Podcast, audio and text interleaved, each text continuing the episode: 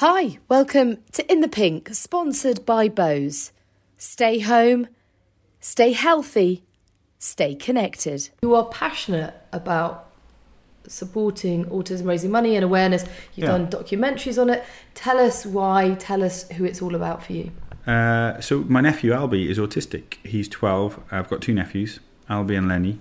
Alby's 12, Lenny's 8. And I suppose it derives from that, really. I think I've always liked to think that I try and help others as much as I can. And when you then have something that's really close to you in your blood, you tend to sort of really focus on that because there's some brilliant charities out there. I feel like someone's sending a Just Giving page every five minutes, which is mm. brilliant. But how do you choose? You can't. Mm. And I, I try and do as much as I can, whether that's Noah's Ark, whether that's Maggie's. Um, a lot of it, I think, is children based for me. Mm. I don't know. That's what really sort of makes me want to run that extra hundred miles or you know do the extra triathlon or whatever it may be. But also the day to day stuff. So about two and a half years ago, me and my best friend Sean, we both have autistic nephews, and we said, well, he's a lawyer, and I have some kind of profile which really helps in the fundraising world of uh, charity. And I said, we should start something, we should do something. And not that Alby and um, Tum, his nephew, benefit directly from no, um, no, they don't at all. It's just more they're the inspiration behind it. So um, I went to see him one day and we were just about to sort of set it up. And he said, I've got an idea for a name. And I said, go on. He said, well, and just to just to make the point that the nephew in Welsh is Nai. So we called it NAI, N-A-I, and, and that was it. And we've raised a lot of money. We've been pushing the government. We've been doing lots of videos for schools, educating emergency services, and um, uh, also teachers within schools to sort of say, you know, you don't necessarily have to take an autistic child um, out of mainstream to put them in a unit. You just have to understand the child sometimes. And every single autistic person or child is different. So every case is different, if you like.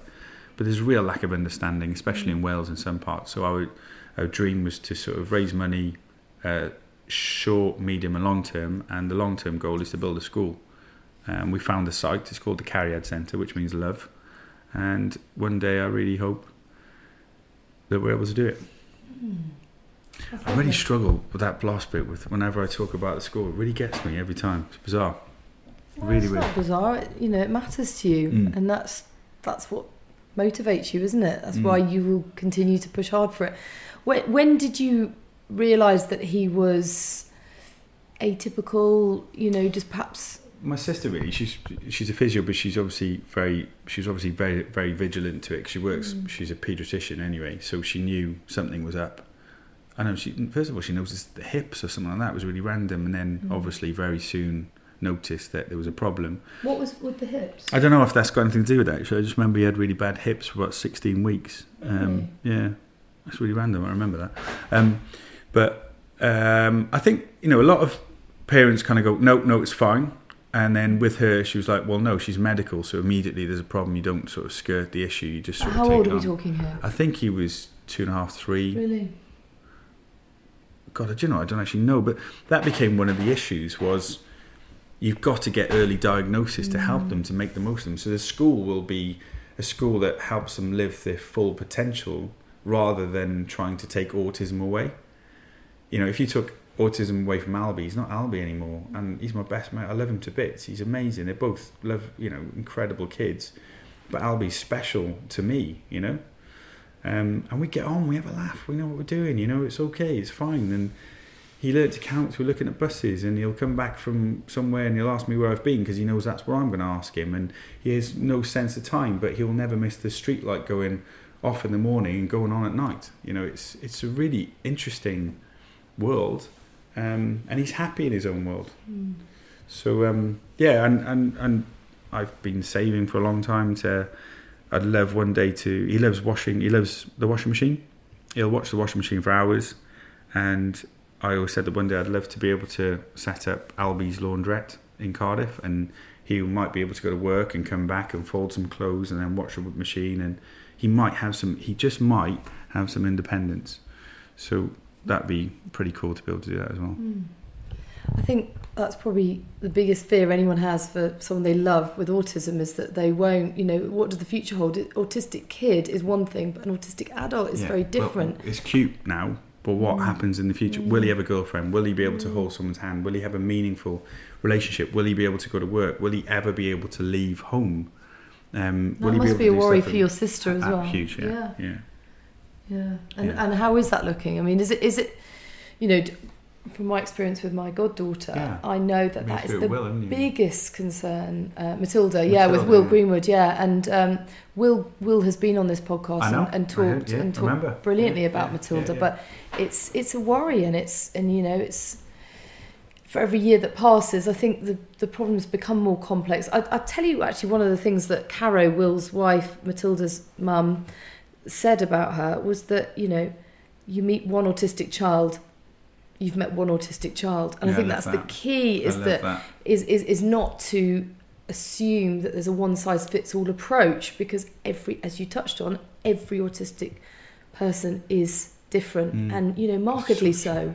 So true, absolutely. So, so how how can you help? How can you educate when it's when Well- there's such a spectrum? I know. And well, it's not. It's not. It's us. It's us as adults. If a child in a wheelchair walked in now and was struggling at the door, we would both jump to the door and help that child come in with a wheelchair. If a um, child with a mental problem um, or issue comes in, we kind of look and we kind of go, "That's weird. They're different to us," and we see what happens. You know, it's.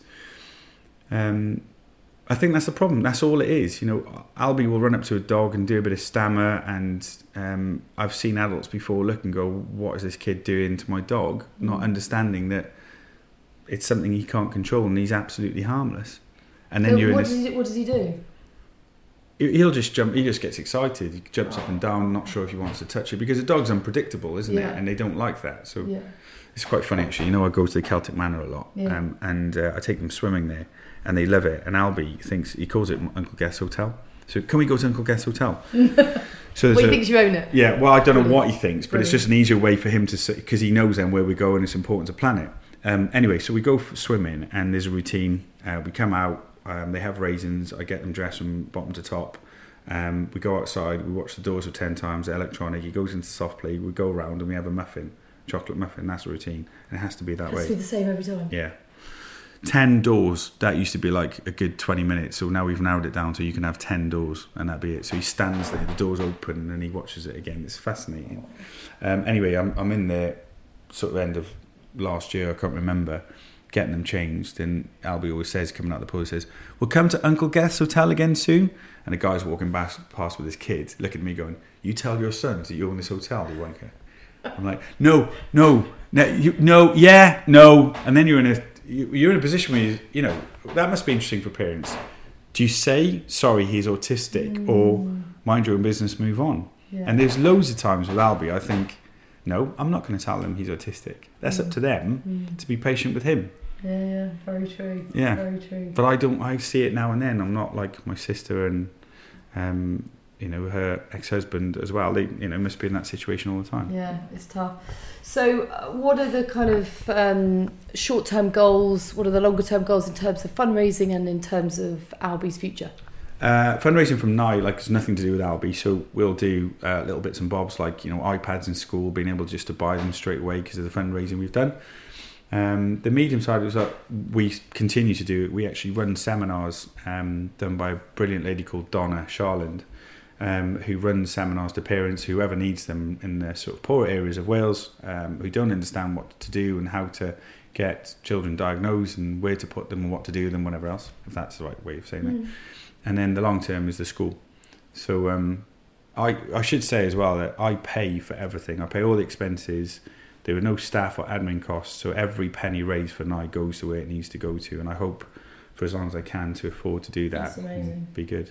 And so, if people want to support you, donate, find out more, how It's can called, they? it's called NI, NAI dot Wales, um, and it's we don't really sort of go after money, which sounds silly, but we kind of say check it out, and you know there's lots of great causes out there, and lots of great autistic causes too. Um, but you know we're part of that. I don't see us as a charity. I see us as, as a way of raising money to give to charities who do brilliant work. So you can raise money through Nai. We make sure it gets there with no expense. Oh, so lovely. Thanks so much for listening to In the Pink. I hope you've enjoyed the podcasts you've listened to so far. Please don't forget to rate, review, and subscribe. Check out our Instagram page at in underscore the underscore pink. And you get all the details there about how you can win some of those Bose noise cancelling headphones.